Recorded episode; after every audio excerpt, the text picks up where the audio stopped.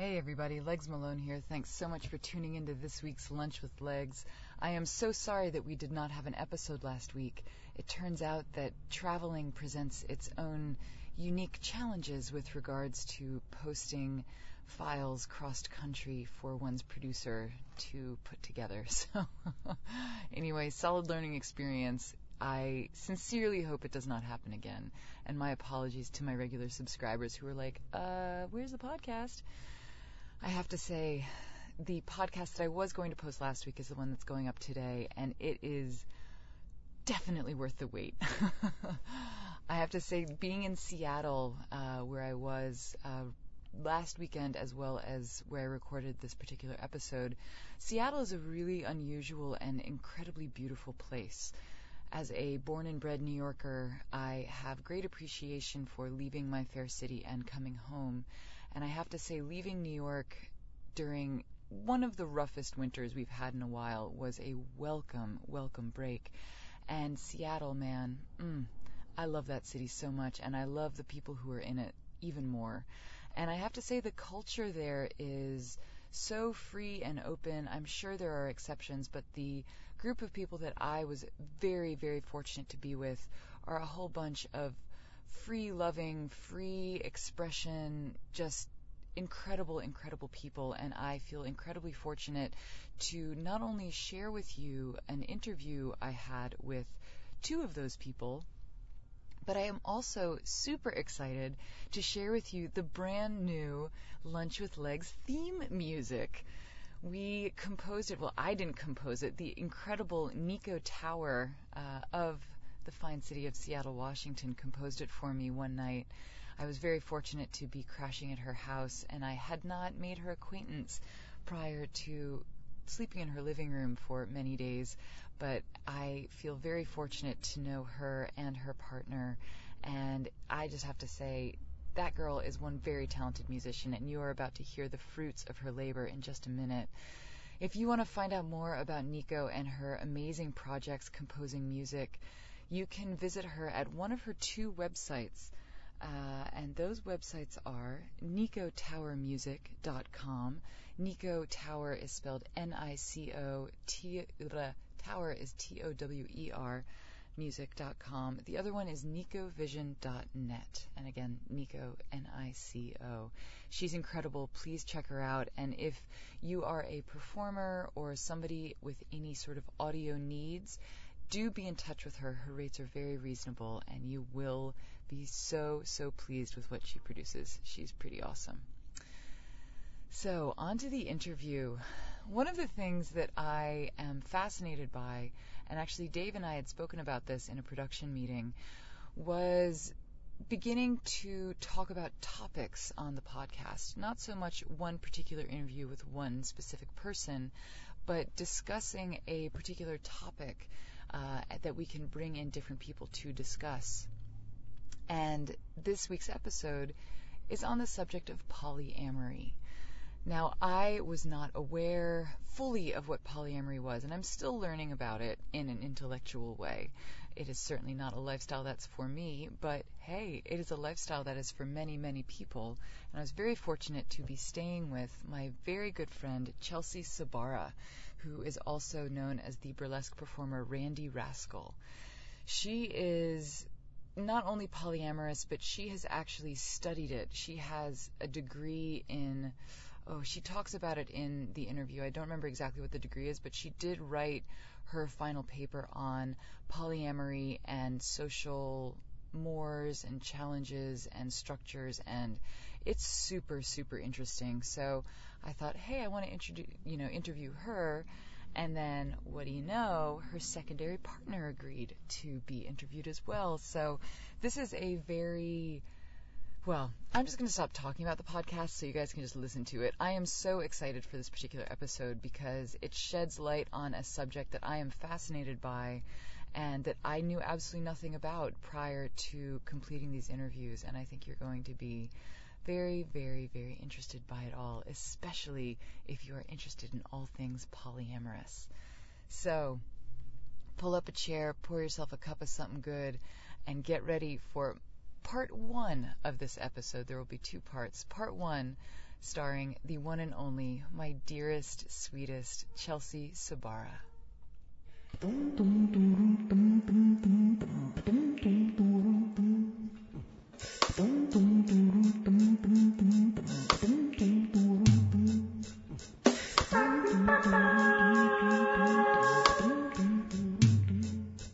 Want some lunch? For your ears. Lunch with legs.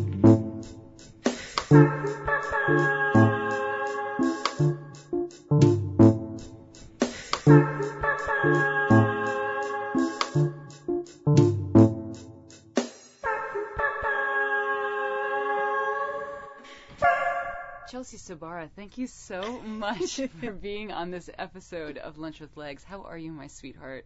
I am wonderful. I'm so good, and I'm so glad to be able to do this. It feels like such a happy bit of um, uh, uh, fortuitous circumstance. And timing and everything. I mean, timing is everything. Yeah. Um, yeah. No, I, I'm I am so thankful to be here in Seattle, and thank you again for your hospitality, letting me stay in your beautiful home. Um, My pleasure. It's Love having you. it's amazing. Seattle's kind of cool.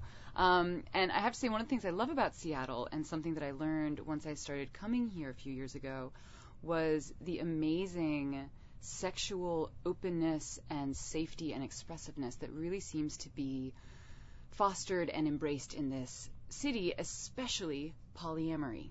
And you and I were talking the other night, and I found out that you have like a degree in it. You've written stuff. You're going to write a book. And I was like, because we've been wanting to talk about this. Because I, I mean, for as much as I hear about polyamory, I don't know squat about it. So this is perfect.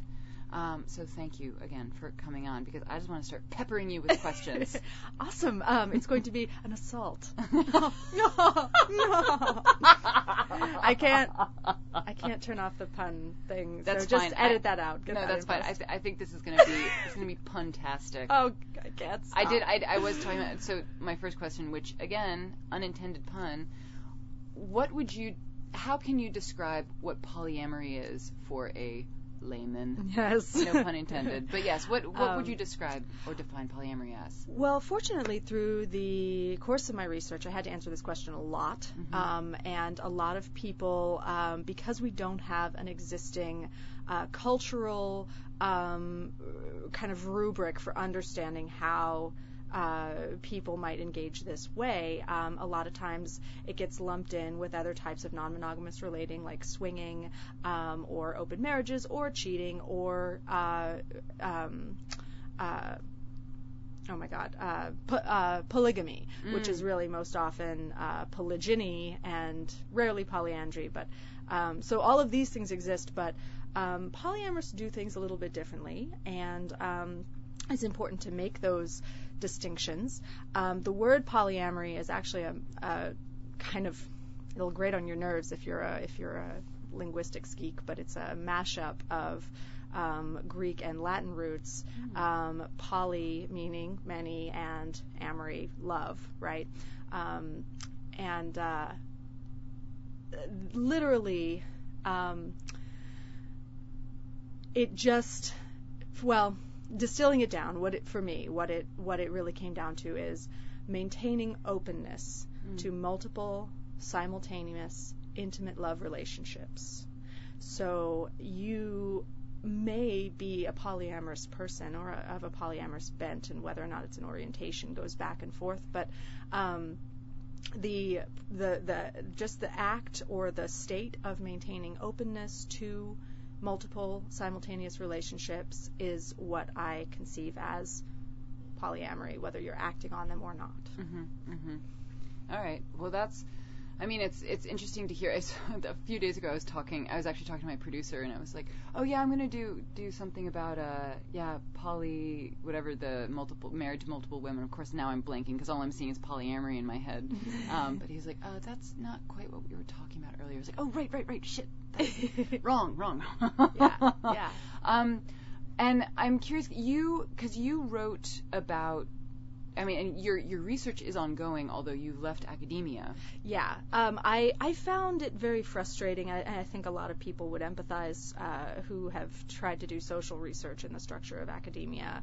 Um, the overlay of um, scientific processes on top of um, human experience Mm. um, is sometimes not it's it's not only that it doesn't fit very well but it can actually be counterintuitive Hmm. to uh, getting to truth and Mhm. we're trying to get to truth and what science often does even in even in social sciences um, is um, places uh, this distance between the researcher and the subject Mhm. um, and a- anthropology which is where my uh, where my studies happened is, is it's much much better about this than it used to be but um, the idea that you can um, kind of participate um, in a in a surface way and remain maintain your remove and kind of write about these things in an objective way is actually um, counterproductive to getting at the the essence of being in these states, Mm. living these things. Mhm. And um, there's been a huge autoethnographical movement in the past, you know, pretty well for a long time, but in the past 10 years or so, there's been a lot of push towards autoethnographical work and just writing about what you are instead of traveling to someone else's culture and trying to learn about what they do and then filter it through the filters of your understanding. Right, right, right. Um, and that's how I got started doing this research. Actually, was uh, my advisor was wonderful, and she said, uh, you know, you need to you need to write about what you do. You need to just put yourself in this research fully. Mm. Um, which uh, you know, I like to say I got credit for screwing around. um, but uh, the the amount of writing that went with it makes any any fun just kind of evaporate on the balance. It balances itself out. yeah. Um, yeah. Yeah. Wow. Now, what? How did you find out about polyamory? How did it come into your life?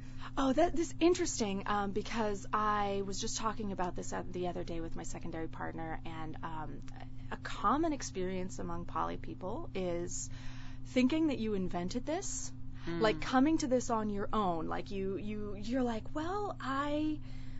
I, I, I don't mind, you know, sharing my partners with other people, and I guess that makes me a swinger or a slut, or I I don't. Uh, but but what if what if I was like okay with it, and we all knew about it, and we all talked about it, like like that would be really awesome, wouldn't it? That would be cool. And you kind of have this. You think you invented it for a Mhm. while, and then something happens, and you stumble into somebody who has this word polyamory and you say oh my god what's that and then you realize all of a sudden that there's like a whole world of people who came to the same uh, conclusion. on their own. Yeah, yeah. And uh, for me, how it happened was um, I I had always forever I had been uh, a non-monogamous person. I've never had a monogamous relationship in my life. It never just it just didn't make sense to me. Uh, and um, my uh, actually I remember getting in trouble. My mom yelled at me because I had uh, a Ken doll living with two Barbies in the house. she said she said that they they weren't all allowed to be married. Really? Yeah. So it had to be just two of them Poly married. shaming from an early From the age. beginning. yeah, yeah. Um, oh, and I'll yeah I'll tell you my coming out story about her at some at some point. That's yes. Yeah. that is that is a hilarious bit of uh, social social reality. Um, but uh, but yeah, and I I was just kind of you know in these we were kind of you know swingery kind of just we had friends that we would sleep with, but we were still friends, and like there was like different weird feelings. And then my friend. Um, moved she had moved to Phoenix and we were just chatting to catch up and she's like blah blah I'm poly and I was like oh what what does that mean you know and here we are and she explained the whole thing and it was just like I see the light. Yes. That's it. you mean there's already people, so it's great. Yeah. So she kind of helped me understand all the the ins and outs, Again, no pun and intended. then ins again. And we're emphasizing. I mean, you know, it's fun to talk about sex here, but the really the the biggest difference I think between poly and swingers is uh, an emphasis on deep, uh, kind of not an. I mean, you can have these kind of shallow sexual interactions, but uh, the, it's this it's this more romantic connection. Mm. Um, you know, you're not you're not seeking s- solely sexual connections in the way that swingers often do. Um, you're you're actually seeking cultivating relationships in a way that you would if you were a monogamous person. Yeah. I mean, it, I have to say, it sounds like it could be a lot of maintenance. I mean, like the communication. Oh my God! I mean, total. I mean, constant open channels of communication. Because I can imagine. I mean, I've heard a lot of sort of. I mean, I guess polyamory stories gone a bit sour. You know, Yeah. because if there's withholding of information, if there's you know Yeah. jealousy, the. I mean, it just it sounds like it's. You know, if if you're poly, I imagine there to be a huge amount of responsibility and quite a bit of work. No.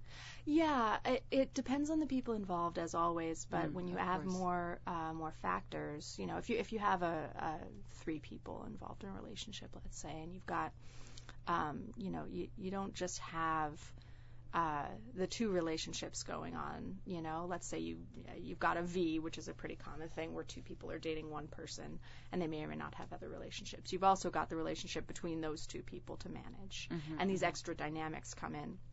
And it's often said um, in the poly community that love is not a limit re- limited resource or love is not a starvation economy, but time is a limited resource. Yes. So you may have the capacity to love a great number of people, but you only have so many hours in the day, and you have to, at some point, I mean, this is why Have to some point take a break and have lunch. have lunch with legs. or a glass of water or Yeah. a nap. yeah, yeah, and a lot of a lot of folks, you know, they managing their relationships is like that's the fun of it for them. I'm not one of those people. Um, I, I, but, but I, but I see a lot of people who enjoy the work of it. It's like that is, you know, wonderful for them. They love like getting into the nitty gritty of inter- interactions, authentically relating to people. You know, is a big part of it. Um, so uh, so yeah, it is it is a it is a bunch of work, but you you're dealing with all of these. You have all of these uh, deeply ingrained um, rules about how you're supposed to re- relate. You're supposed to you know keep things secret, and you're not supposed to tell that you know. And we're taught this so heavily from the beginning that you do so much work to unlearn that stuff. Yeah. And then on top of all of that, like you mean you just to do it right, you really got to have your shit together. You got to be a grown up and you got to be able to know what you're feeling and be able to ask for what you want and also be okay if someone can't give that to you. Mm. Um, and that is just super hard. It's just really, really hard, and it's, um, you know, one of the things I really love about poly is it forces you to confront that stuff and work on that stuff because you can't get away with it. Right. You can't get away with bullshitting yourself um, or bullshitting your partners um, if you want to have a successful poly relationship. Wow. That sounds like a real agent of truth. Yeah, I think so. I think so. It makes you do a lot of soul searching. Understandably, my goodness. I mean, the whole concept of the sacred mirror, which is one of my favorite things to talk about and, you know, share with people or just, you know, have that exchange is you can only see what's in yourself through the mirror of others Mm, or rather, you know, you can only recognize in others what is already present within yourself. So I imagine it to be a real I mean, in a in, in, in a positive sense, you know, a real evolutionary sort of catalyst in a way, like for the evolution of your own soul, of your sort of attachment to people, to situations, to things. But I imagine that to be very challenging to it. Um, I mean, the polyamory sort of approach to be very challenging to those very staid human tendencies, as it were. Um, but at the same time, I imagine it's yeah, that's a real pot stirrer. Yeah, and it's it's uh, a good thing, and it, you know, for some people, like I, I consider it a non-optional thing. Basically, it's just kind of part of how I'm wired. But um, y- you know, uh, we're always making trade-offs in all relationships. Monogamy is hard, but if you make compromises, it can work. Polyamory is hard, but if you make compromises, it can work. you know, and, if, and it's it's really just about your priorities and where your different sets of of, of compromises are. Mm-hmm. Um, and it, ev- everything everything takes work. If you want to have a resex- uh, re- uh, successful relationship, then um, you know you better be prepared to work. Yeah, yeah, seriously. Yeah. Um, now, speaking of relationships, you're married. I am recently, actually. Yes, with a beautiful, beautiful. It's jade, right? It's Jade. A yeah. jade ring. It's yeah. so Well, beautiful. thank you. Um, and so you have a husband, and you guys are both poly. Yes. Yeah, we actually met as a result of my research, which was great. No, this is God bless was, scientific method. no, this is this is totally this is exactly what uh, what I was saying before about you know kind of putting yourself in the research because it, it's it's weird uh, to think that you know dating your subjects might actually be better for this kind of research than than not um, because of this this existing scientific framework. Um, but it it really kind of is in a way. Like if you place yourself as removed and not dateable, then that kind of that kind of makes it weird, right? That like places this hierarchy on top of it when all you really are is just two human beings trying to figure shit out together. yeah. Um, and uh, my my current husband, uh, we we met. Um, I was dating a girl actually, and um, during the research, and I said, you know, I feel like I'm getting a lot of demographic homogeneity with my uh, respondents. I'm getting largely white, middle-aged, middle-class folks um, employed in the technology sector, um, and uh, you know, is that is that accurate or is that you know kind of more um, is is it the way that I'm going about finding these people incorrect or Mm. and she said, "Oh, sweetie, I'll take you to a party." Wow. like, oh, okay, all right. so I go with this. I mean, I was, you know, she's gorgeous, and she takes me to this party, and um, there's all these people that are just like, you know, some combination of like hippies and and like tech people and like, you know, everybody looks pretty much. You know, average, and then you're snug. There's people snuggling. And I'm like, this is great. All different ages, all different sizes. I'm like, oh, this is awesome. Um, and while I was there, I I uh, met this really cute boy who had also uh, gotten his degree in anthropology, Mm. and he was very excited to talk to me. Actually, his partner at the time is the one who was like, "You got to talk to this girl. She's doing a project anthropology." Um, and then we uh, we did an interview, and then about six months later, he called me and said, "Do you want to come to a party I'm throwing?"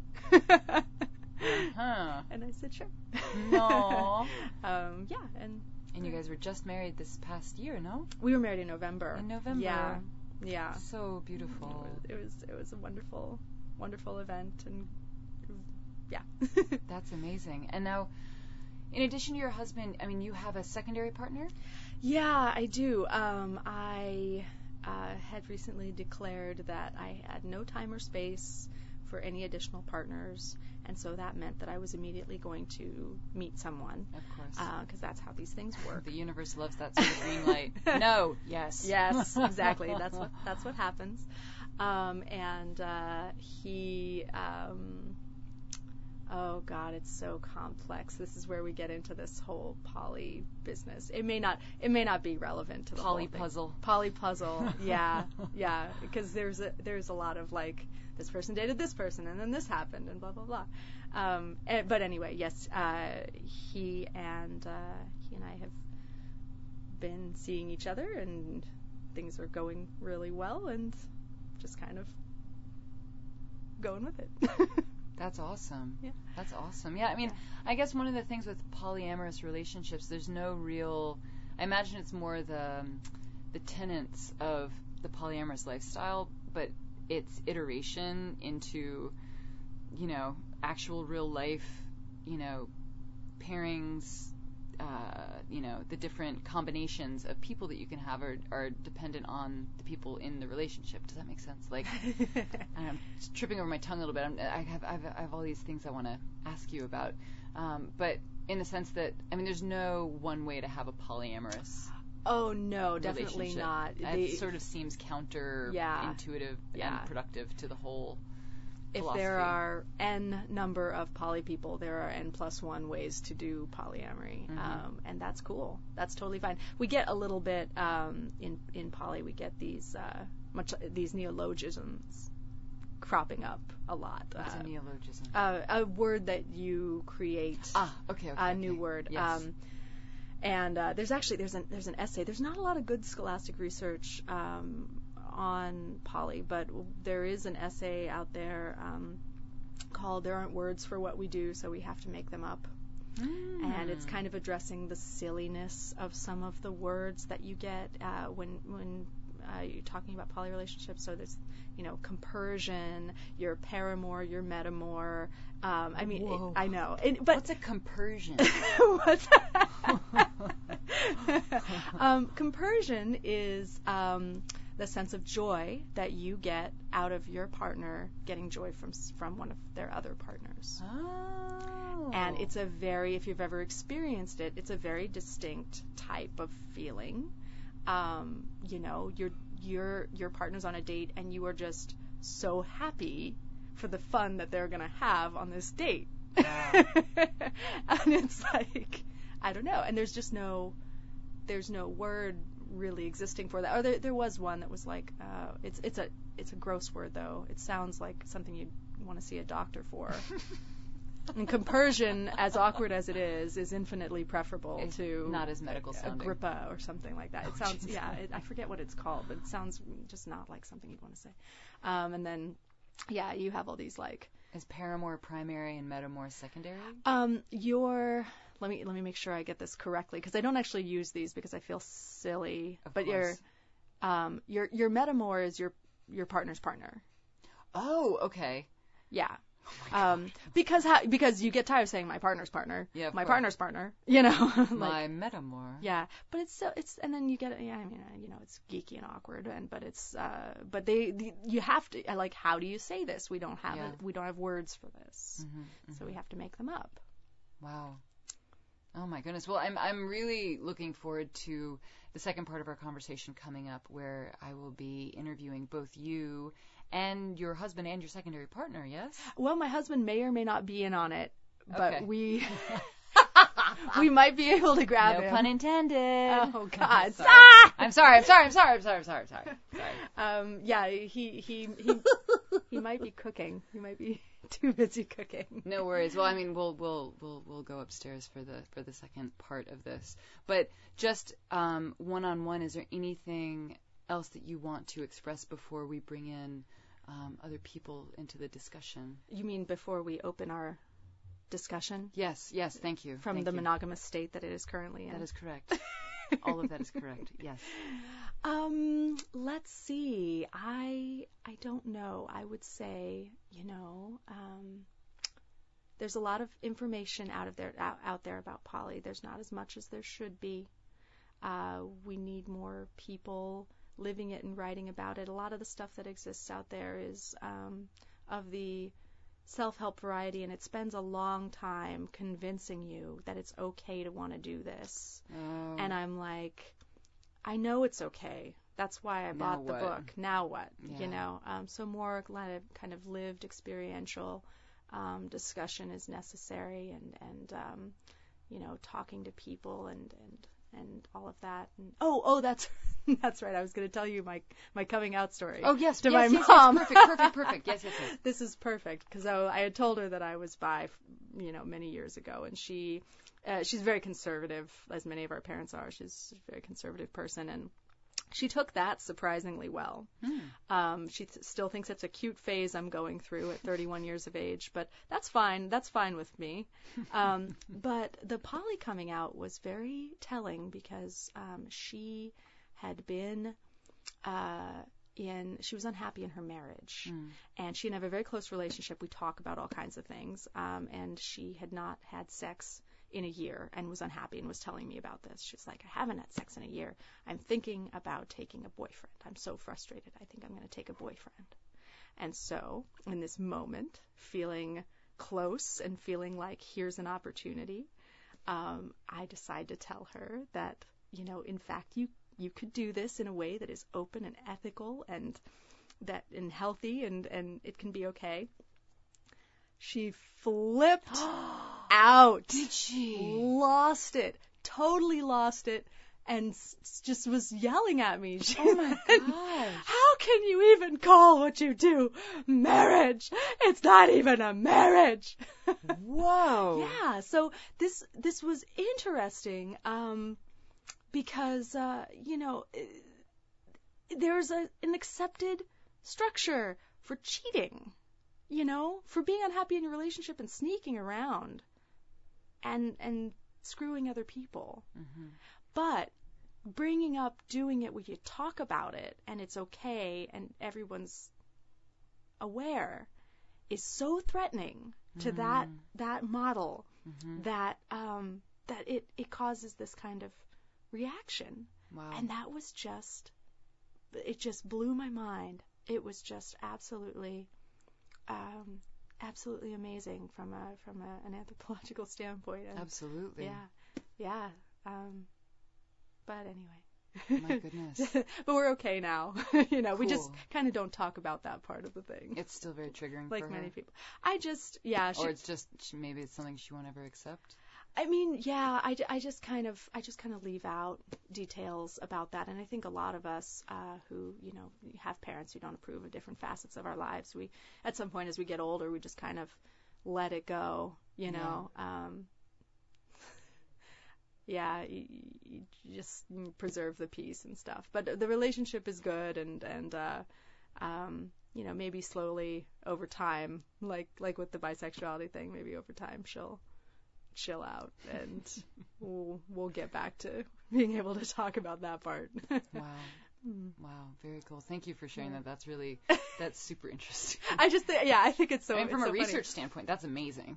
yeah, it tells. I mean, that single interaction tells you like what the like how how deep and personal the fear is of this. You know, she said, "Well, what do you do? Threesomes?" And of course, two hours later, I had the best comeback for that. I should have said, "Well, yeah, if there's only three around," but I didn't. I didn't. I didn't. I couldn't think of it at the time. But like, but that's the thing. She she understands cheating. She understands threesomes. She you know maybe understands. That's Uh, just, like sort of socially aware. I mean, Yeah. people talk about that. It's like oh, they're the perversions. There's yeah. three of them in the bed together. right. And even in even you know talking to people who who aren't as as conservative. Um, you know, they they still kind of like trip over this idea that like, oh, so do you all do you all like sleep together? Are you all dating each other? And then like you end up drawing diagrams, and there's all these various polygons and on a piece of paper, and and there we are. the atomic structure of a relationship. yes, very much My so. goodness. Orbitals. Oh, Yeah. yeah.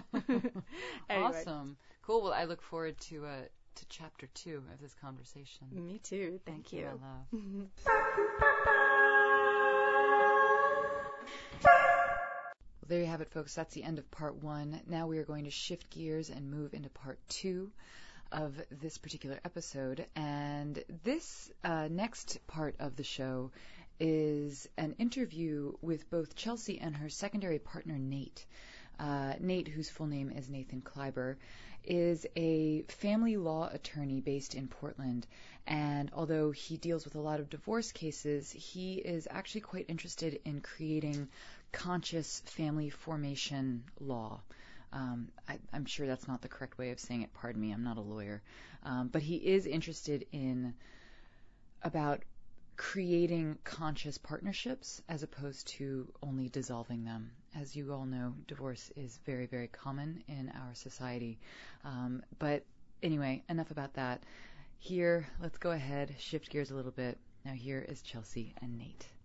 All right, here we are, part two with the polyamory episode uh, with the beautiful Chelsea and her secondary partner, Nathan. How are you? I'm all right. Hanging in there? Yeah, it's a pretty good day today. Yeah, it is. It is. Seems like Seattle. I just, It's I don't a know, it's a love the very. Seattle day today. It is very rainy. Including Yeah. crappy traffic. Really bad. Oh traffic. no. Yeah. It was terrible. terrible.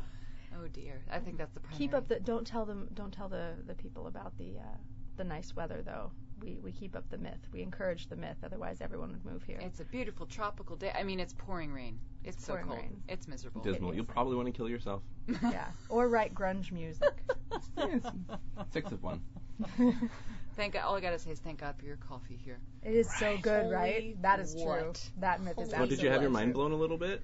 Um, I had not this trip yet. Oh, okay. Um, but I do. I think you took me to Vivace. Oh. Vivace. And And I you're need like, to go back there. I've actually had friends Yeah. text me from New York, be like, uh, "Have you been to Vivace yet?" I'm like, Not yet. This trip. But you did take me there last time, and it was amazing. It's very important. It is. I think we'll have to. I'll have to, you know, make that part of the itinerary. My last Yes. remaining days here in Seattle. Yeah. Um, now, I am so thankful for this to be a uh, three-person conversation. that was a knowing eye look, considering we were drowning in puns during the first part of this interview.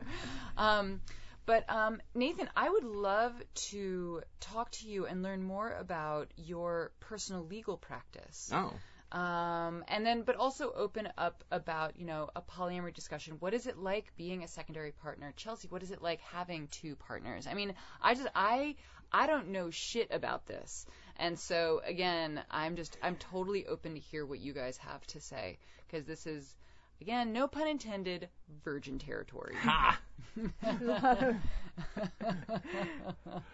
Uh, well, where would you like to start?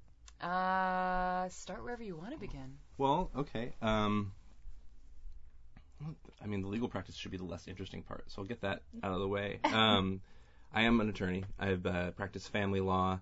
Um, we are, of course, in Washington State, so please, nobody out there uh, generalize from this. None of what I'm about to say is legal advice. Yes, I actually have to say I things love like how that. you lawyers cover your asses. They always We say have that, to. don't It's they? no, it's Have true. all It's say true. the and same it's thing. like it's hilarious. It's it's They teach legitimately them that. necessary. yeah. Um, uh, yeah, I, I've been doing family law for about five years altogether, um, and uh, that's mostly you know divorces, you know, child custody disputes and that sort of thing. But, you know, pretty much I imagine what people think of. Um, as a longtime polyamorist, I don't think I've ever referred to it That's that way. That's really weird. You like that? Poly Um, person. A poly person. Polyamor man. Um, Sorry. There are I'll words for what we do, so we have to make them up. that's that's pretty much the theme of the entire lifestyle. No, that's what I'm saying. Right. That's what I'm saying. Um, but uh, uh, I've been uh, over the last year or so as a as a longtime polyamorist. I've identified as poly for about Jesus about 12, 13 years now. Oh wow. Um, and you know, and I'm, I'm constantly dealing with disassembling these basically monogamous or monogama normative. if- if you can handle Monogamonormative. that I love that Whoa. one. Oh, God. Oh, monogamonormative. Normative. That Which- is seven syllables. Which- then you can get heteromonogama normative. Oh, you totally can. Yeah. Yeah. Yeah. Monogamonormative. That's ten syllables. Yeah. Yeah. Ten dollar words up in up in Seattle It's all the basic. time. Damn. It's German. Yeah, I was just about to say heteromonogamonormative. Say that five times fast. I'll see you in an hour. um, um, uh, uh, and, and and actually, because you know, I mean, marriage in this country, as we all know, is sort of a, a slow to change institution, which is actually probably a good thing in some ways. Um, you know, it's it's very monogama normative. It's very based around the notion of monogamous and, and two people. You can't have a marriage with more than two people, and you know, uh, I have for a while been working on this sort of notion that one should be able to, or people should be able to, uh, you know, kind of arrange their relationships however they want, you know, and and if more than two people want to engage in a marriage, they should be able to. And I'm not actually convinced that marriage is a good thing in any way. I'm, I'm very happy that gay marriage is starting to spread, and you know, same-sex marriage is is becoming legitimate in so many places, and I, I do feel sorry for same-sex couples because I think that it's it's not necessarily a great thing to have been given. It's uh, I'm I'm not sure it was a good reward for all the hard work. Um, so I've been uh, I've been There's better things to do as as a married person. right. There there are better ways to honor your relationship than getting married. Yeah, much better. Um, and so I've been thinking a lot um, in in the poly community. There's a, a lot of conversations happen and a lot of, of um, a lot of talk about you know intentionality and doing things on purpose and deciding how we want things to be and, and then making them that way in terms of how we do our relationships rather than uh, working with the assumptions that we most of us are pretty much raised with. Um, so I I've been working with this notion that one could assemble a marriage-like relationship, sort of marriage a la carte, There's a whole set of different rights and responsibilities that come with marriage, and I think that that can be emulated, and one can pick and choose the bits one wants through doing things like, you know, you know, forming an LLC with your your partners, um, you know, living wills, uh, you know, powers of attorney, and all sorts of different things that weren't really meant to apply to this part of the world, but could be, I want to say cobbled together, but I would like to think that it would, I could eventually develop it into something that's not, you know, baling wire style. Uh, uh, I, so I'd like to help people with family formation, sort of intentional families and intentional communities, and it's sort of a, an idea in its infancy as far as my career goes. Um, but there are people doing it. Um, there's a woman in New York, uh, in New York City, I think. I know in the state of New York. I don't remember if it's in uh, the Big Apple proper. Um, who is who is you know her practice is, is largely based around this. I, I've forgotten her name uh, right now. Um, so it's happening. It's out there, and uh, so that's that's where I'm trying to take my practice. Yeah, I mean, when when we were talking just before we started recording, you said family formation, hmm um, and that's I mean that's such a fascinating. It's it's incredible to me to think that we have you know all of this legal structure in place to dissolve relationships as opposed to consciously forming them. I mean, as recognized under the jurisdiction of the law. Mhm. Yeah, there um, there were a few uh, long-term um, triads, and I guess I, I can only think of the they were I guess they were all triads in my research um, who had done something similar to this. They had kind of cobbled together, you know, the uh, the privileges that marriage imparts uh, via other documents. Um, and some of the one of the tragic things about that is that there's there's nothing as strong as just marriage you know um, so there there were you know there was one instance where there's i mean these guys had been together like 23 years or something like that they were a triad been together for 23 years and uh, the it was a female and two males and uh, the female was in, uh, injured she broke her leg and then during surgery something went wrong and it was really touch and go it was like life threatening Jesus. um, and uh, the hospital. I mean, here in Washington State, you know, um, which is blue in some places and not in Very others. red in others. Yeah, um, and uh, they may have ended up on the, the wrong side of it, but the um, the hospital wouldn't wouldn't let her her. She was married to one of the people, uh, one of the the partners. Um, legally and the other one they'd done all the every document you could to try to like make him also A equivalent it, yeah and uh, and they wouldn't they wouldn't let him in to see her. Wow. Um, and it was uh, it was a real it was a really sad. Well, I mean, she was fine. She lived. She lived, She was good. fine. Yeah, and I lived enough to interview. Yeah, yeah, yeah. about it, but but yeah. So there's there's uh, I think that that kind of work is um, a, a really important area.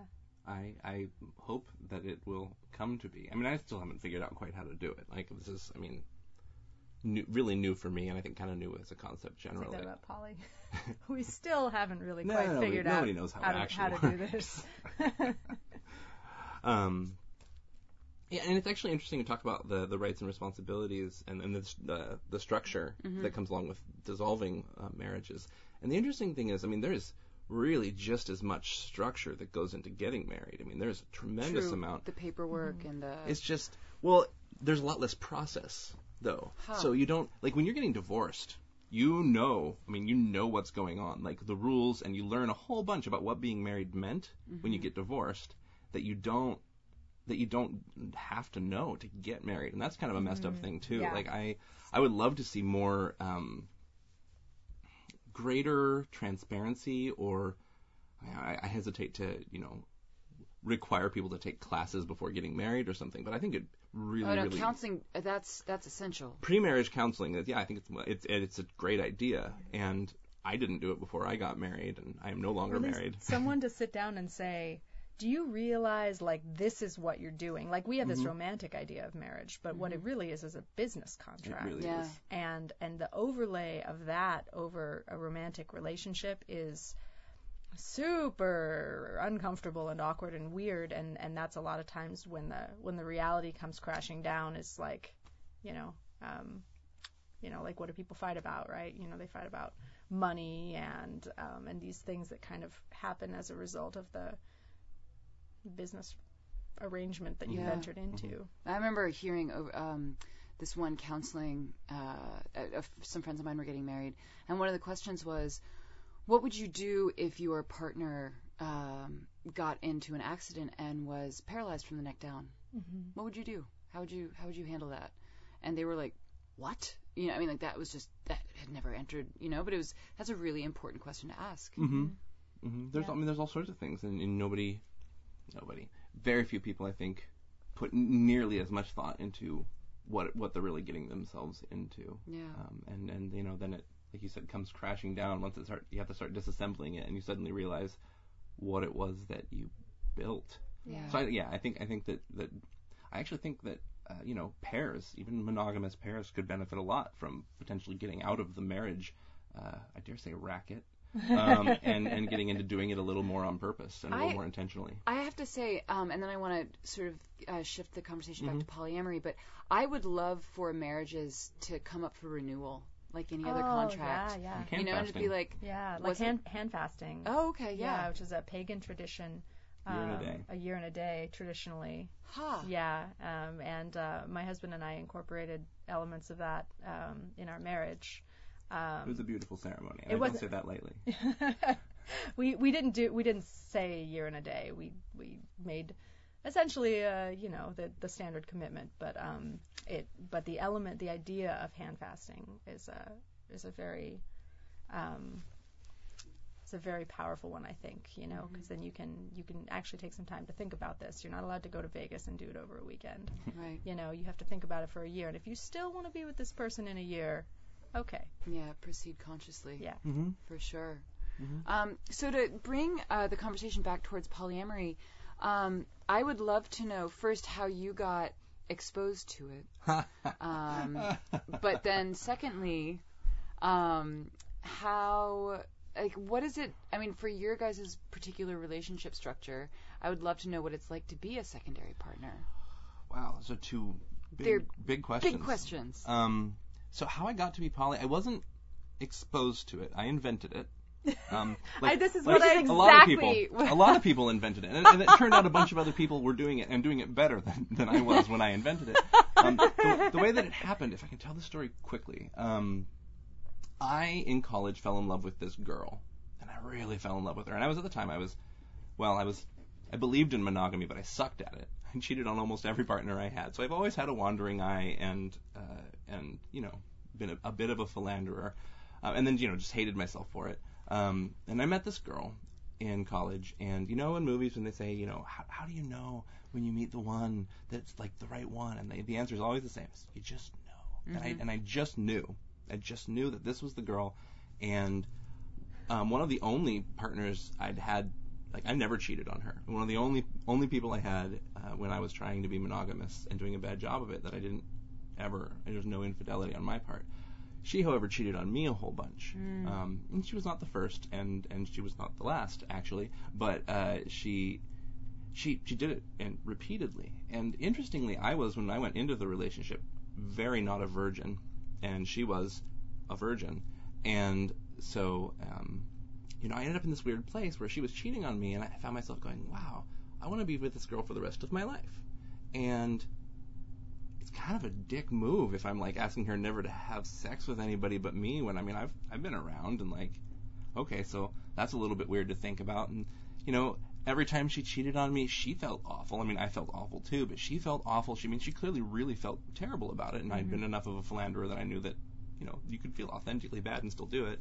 Um, she didn't love me any less. Our sex life got better every time because you know I mean because that's actually how it works in my experience um, It's and- true. and and and, they, and every time she did it, it wasn't a time when I, you know, when, it wasn't like she was ditching me to go fuck somebody. It was it was uh, you know time I wasn't with her anyway. Like it wasn't I wasn't actually losing anything. So I started thinking about it in terms of well, I want to be with this girl. How do I make it work? And this really sucks. This hurts every time. But what's it actually costing me? Like what's the damage that's actually being caused here? And I started thinking about it. I was like, oh, it's it's the breach of trust, right? It's she's she's breaking the agreed rules. And I suddenly went, well, fuck then. Why don't we just change these stupid rules and like just make it okay, and then I won't feel betrayed. Um, which she was totally into until I slept with somebody else, and then we broke up. Um, She wasn't the one, as it turned out. Um, lovely woman. Um, And so that's how I got on the road to polyamory, and it took me a couple years and a little bit more being a dick while I was trying to figure out how to do it right. And then a girl that had the misfortune of being with me while I was really trying to figure this stuff out handed me a copy of The Ethical Slut, um, which is a gateway book for a lot of people. Mm-hmm. Um, she handed me a copy of it um, at, when we broke up for like the last time, and uh, inscribed on the inner cover was. Um, so you don't hurt anyone else as much as you hurt me. So it wasn't it wasn't given in like wasn't gonna, hey, I think you'll you'd really like no, this. no, it's like here's an instruction ma- here's an instruction manual on how to not be an asshole asshole. Um, but it totally changed my life. Um, uh, it's uh, I, I still think it's a great book. Not super well written, but Well, it's like one of those uh, mentioned in the in the previous one. There's a lot of these self-help type books. There's a lot of books that spend a lot of time talking you into saying, you know, this is actually okay to feel this way. And Mhm. and the ethical slut is amazing, um, and also spends a lot of time, you know, telling you it's okay to feel this way. Um, and for a lot of people, I think that that's that's really helpful, Mm-hmm. you know, because you've come through this through a lot of shame and through a lot of like, why can't I just keep it in my pants or why I'm supposed to just like love one person forever and that's supposed to it's supposed to be that. It's supposed to be the fairy tale. When in reality most people whether they identify as poly or not have some experience of loving two people at the same time Mhm. you know or falling in love with someone while they're still in love with someone else. And what does that mean? Does that mean one relationship has to end before you can start another? That's what we're taught. Um, and uh, yeah so i think you know there's a reason why all these books you know, go like it's okay it's okay it's okay it was it was huge. It was it was total. It was a huge life changer to read. Yeah. That being given permission and being told that I wasn't alone. you know yeah, that there are not only people doing this, there are people who have been doing it for a while, and people who have figured out some ways to do it that seem to be working okay for them. And there's a historical precedent too. This grew out of somewhat of the, you know, the free love movement. Mhm. Um, uh, Dossie Easton and uh, and Liszt Liszt. What's the first one? One of them's a. I don't remember. Yeah. Anyway, the author is Catherine something. uh, Liszt Liszt Okay. L I D S T. Um, Okay, and, and anyway, the. Uh, uh, the the ethical slut uh, has a sentence in it um, that says uh, something about they they are calling this polyamory to sound less like the aging hippies they are. right. Oh my God. uh, but it's not it's not too different from free love. I mean, that's actually pretty close to It's- what we're talking about here. Only a little bit more like, you know, a little more grounded than that because we are going to talk about these things. Right. A little more structured. Structured. Yeah, Yeah. a lot a, a lot more super ego as opposed to the straight id current. Yeah, exactly. Most of the time. I've been to some parties. Um, Were we talking about id personification the other day? Like what our oh, id, we ids were. would look like? Yeah, yeah, yeah. We were talking about that, but not on this podcast. um, so that's how you got. that's how I got there, Okay. and and and you know, and then it was just trial and error for years, and then uh, then I got married to. and then my first really, what I would say, successful polyamorous relationship was um, uh, the, the woman I ended up marrying, who was Mormon when we started hanging out, and uh, I think that it's been said by some people, and I think there's some truth to it, that that um, that, that might have actually made it a little bit easier for her Hmm. she ended up leaving the church early on in our relationship, which was which was not surprising. And uh, we were together nine years, and we were married for three of those. And our relationship didn't end up carrying on that way. Uh, getting married totally ruined it, completely ruined a perfectly good relationship. we were poly the whole time, and that that worked throughout. excuse me. Uh, that was it was. Uh, that was the like the most successful part of our relationship was Mhm. was that we were really pretty good at being poly together. Um, what was the other thing that you wanted us to talk? Oh, uh, Being, being, a secondary and and and yeah, I mean, whatever you guys feel comfortable discussing about that. I mean, it's it because again, as somebody who is like all this is like brand new information to me, and it's like the I I I would love to know what it's like to call someone a secondary partner or be a secondary partner, knowing that you know there's another relationship going on Mm-hmm. um, and being connected to that relationship. Well, it's Yeah, you guys get along great. well, yeah. Are you, are we using your husband's name? I, g- I- without having spoken to him, Okay, we'll and he, him- he is in fact cooking. Yes, he is. He is. He is busy making his, his He's being a good husband. special stew right now with a lot of He's delicious. culinary skills. He this guy. does. He Yeah. really does. Th those he's caramelizing onions right now, and like if They you do could, smell ridiculous. Yeah, wish I there's a way you could in. smell Smell this a vision. Or smell. Or, I not. That's a vision. thing. There's that's a okay. That's maybe a, a, a digression. digressing but, just yeah, a that, bit. but it is a thing. There are people doing that. That's Um, cool. Um, Smell of the month club. Open this Um, jar. Sniff something. Hey, it's ravioli. oh man, they sent me feet again. Ber- Bertie Bott's every flavored smells. Smells. No, Yeah, Oh my I God. don't. I wouldn't. I don't think I would sign up for that. I I would, and I would, You would. share it with you. You would. I would share it with you, with or without your consent. Oh my Um, That's a good basis for a relationship. I know. Mm-hmm. Anyway, Um, go ahead.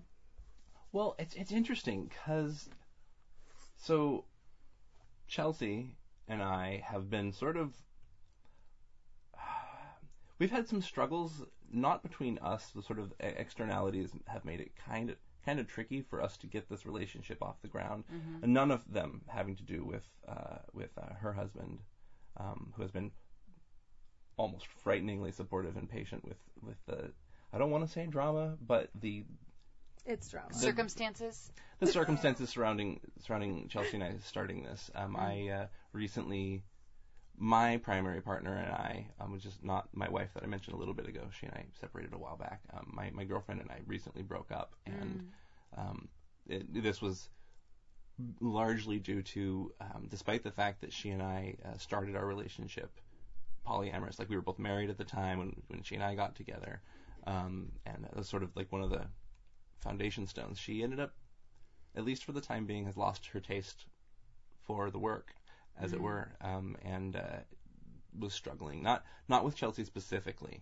um, not with Chelsea as a person, um, but just with the whole the whole deal. She didn't feel like she could do it anymore. So we recently broke up, um, and you know up through then, I mean, it's been about six months Yeah, six or seven months. that we've been kind of starting and stopping like- and starting and yeah, stopping and because a lot of that was, you know, we um, put things on hold Mm-hmm. a couple times because of the, you know, the the difficulties that that she was kind of having with everything, and that's something you kind of have to be prepared to do, you Right. know. Um, so that, yeah, I mean, that, that is actually part of part of the deal too of being. I mean, because right now I'm without a primary, but I had one, and you know, so Chelsea was my secondary for a while, and it's kind of that's one of the things that comes with being a secondary is is that, you know, if um, hubby uh, became uncomfortable for whatever reason, I mean, it would be I I feel it would be incumbent on me to give as much space as I as I could, you know, do, and like I mean, that's a balancing act all the time, and, and Chelsea was a fucking saint through the last six months. um, very sweet. Very no, no. I mean, like it was hard, and and and my my recent ex is a wonderful woman. We're still very close. I was hanging out with her before I came over here, um, and she's totally awesome. she's just she just was really having a hard time and Mm. and Chelsea instead of getting butt hurt or angry or or shitty about it just wasn't she was just like okay well we make space now and um I, I feel really really lucky um all this is to say And there, there are. I wanted to shoot in there one quick thing. Um, there is a pretty strong branch of uh, polyamorous theory, I guess, uh, uh, that believes in non-hierarchical relationships. Um, and I, we, we, not, both of us are, are very much not in that particular uh, vein. But, um, but there is a, there is a strain where you know it's kind of like, well, why do we privilege someone's needs over someone else's needs? And we're, you know, we're all human beings, regardless of our level of preference. You know, we, you know, why is why is our family different than someone else's family? Like, you know, we should try to respect the humanity in everyone and, and think about everyone's needs equally. Um, which, uh, you know, like I said, we don't fall on that ground, but that is a thing that happens, and and people do try for non-hierarchical relationships. I think the term non-hierarchical is misused, but I mean, not not to disagree with what you're saying, only that I dislike the the people who think that way use that term, but that's kind of tangential too. They're lovely Um, people. they're lovely people. I, Well, and I can imagine. I mean, I can imagine being in a relationship that was more like a balanced triad of equal partners, or you know, a quadrangle, or like Now we're back into whatever. We Polygons. just make up words. diagrams. Um, Diagrams. polygon relationships. Um, it's just it's just not. I haven't been in that space yet, and I'm I am most comfortable with a primary and and then you know other relationships. Like I liked I I, I find some comfort in knowing where I stand, frankly, and and and um. So it's it's interesting that you ask what it's like being a secondary because this is really actually I'm in the very early stages of pretty much my first experience being a secondary. When I was when my girlfriend, my ex-girlfriend and I started dating, she was married and I was married, so we were both technically each other's secondaries, but really frankly, we took to each other so hard, so fast, and one of the mistakes we made was I think functionally prioritizing each other above our spouses. spouses. I mean, and and yeah, that's a complicated thing that I don't really think we have time to really get into in detail. But um, we could have done a better job of being more intentional. Again, there's that word about about that because you know that's really confusing and hard for everybody when that happens. And so right now I'm single in terms of a primary partner, and then I I'm in this I'm a secondary to Chelsea, and that's really new for me. I've never been in that position. I've Wow.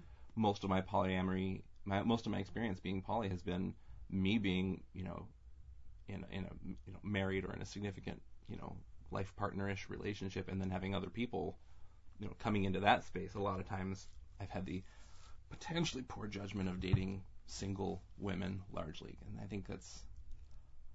I mean, I think it's an interesting challenge because it's really easy if one doesn't have a primary to put all that energy that one would um, into one's, you know, whatever most significant partner one has at the time. And if, you know, one is the secondary to that person, it's I think it's kind of easy for the power dynamics to get skewed.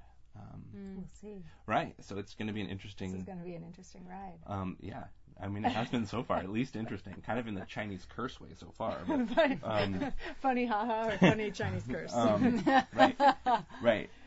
Um, but I, I am like half in love with Chelsea's husband anyway. He's such a good guy, and we get along really, really well, and uh, um, are finding it. I think, I mean, other than our schedules not matching it up up at all, so he and I don't really get much like one-on-one FaceTime. Um, I think we're finding it really, really surprisingly easy for for to, to navigate that end of it because we just really like each other Yeah. which is huge, and that's not always the case, and it, it can be really hard if that's. So I feel Oh, lucky. Jesus, I can only imagine. Yeah, no, it can get ugly fast. Yeah, and it's really uh, it's really good, I think, to focus on uh, the good intent of Mm. people, and that's that's good. You know, it's advice from the poly battlefield, but it's good for for, for any relationship, really. You know, like most decisions are not made um, maliciously. Most decisions are not um, made to to hurt you know your partner um, mostly when you make bad decisions you make them because you have a need that's not being met um, and if you can identify it before you make those bad decisions and ask for that need to be met most of the time your partner is willing will be willing to to do that. Um, you just have to know what it is and know how to ask for it.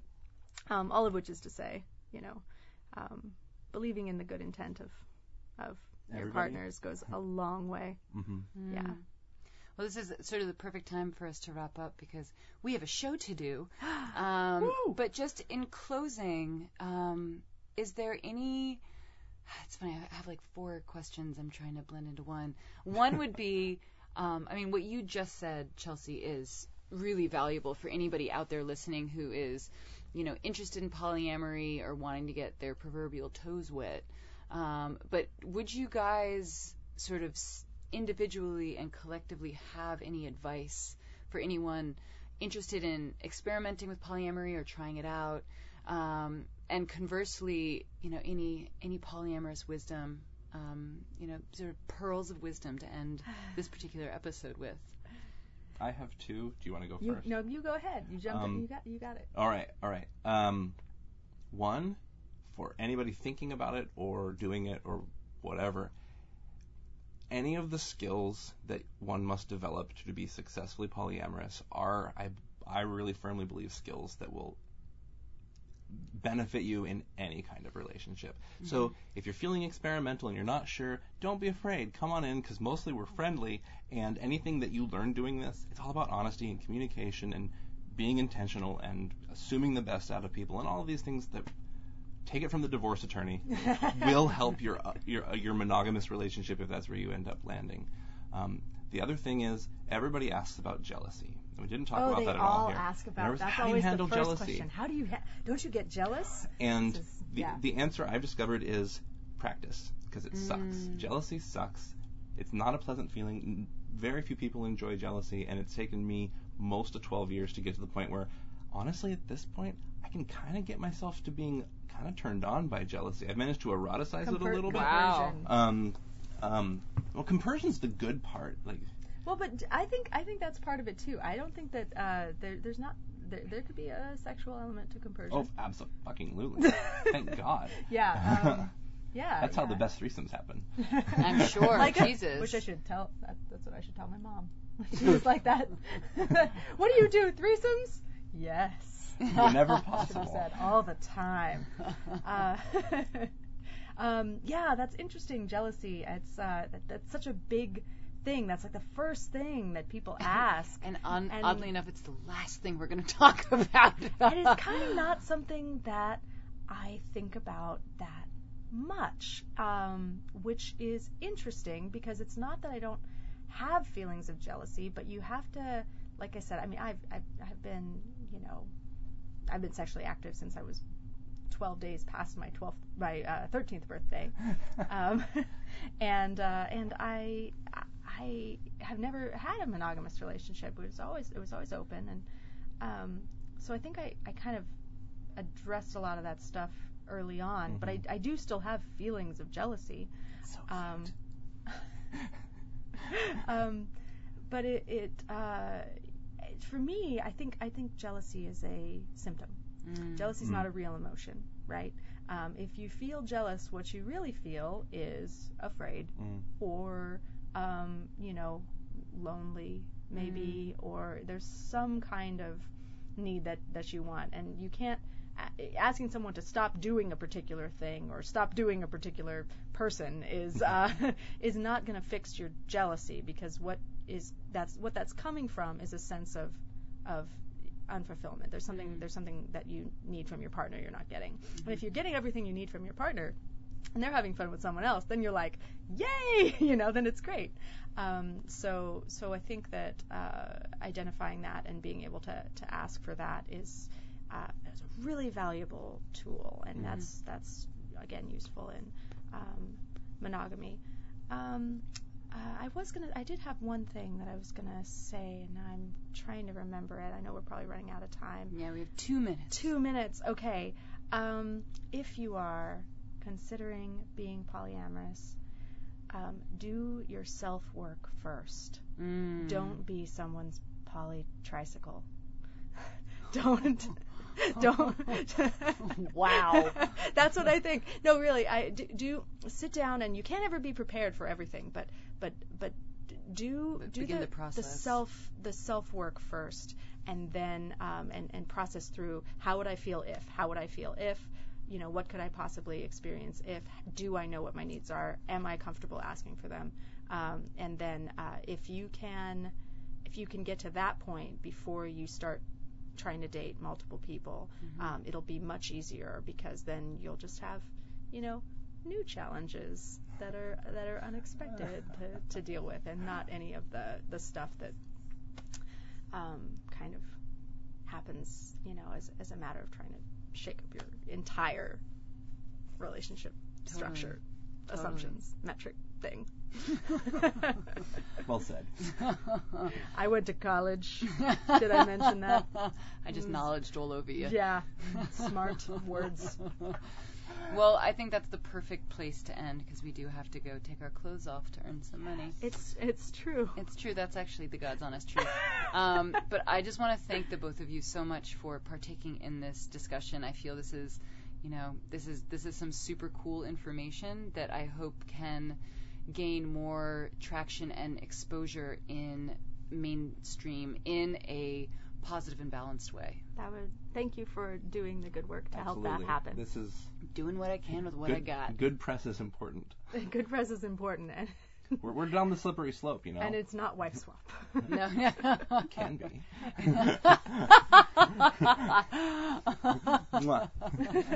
All right. All right, guys. Thanks, Thank you Thank you. so much. And there you have it, folks. I hope you enjoyed this very informational and I'm sure eye and mind opening episode. It was such a pleasure interviewing both Chelsea and Nate for this. And uh, I hope you guys enjoyed it.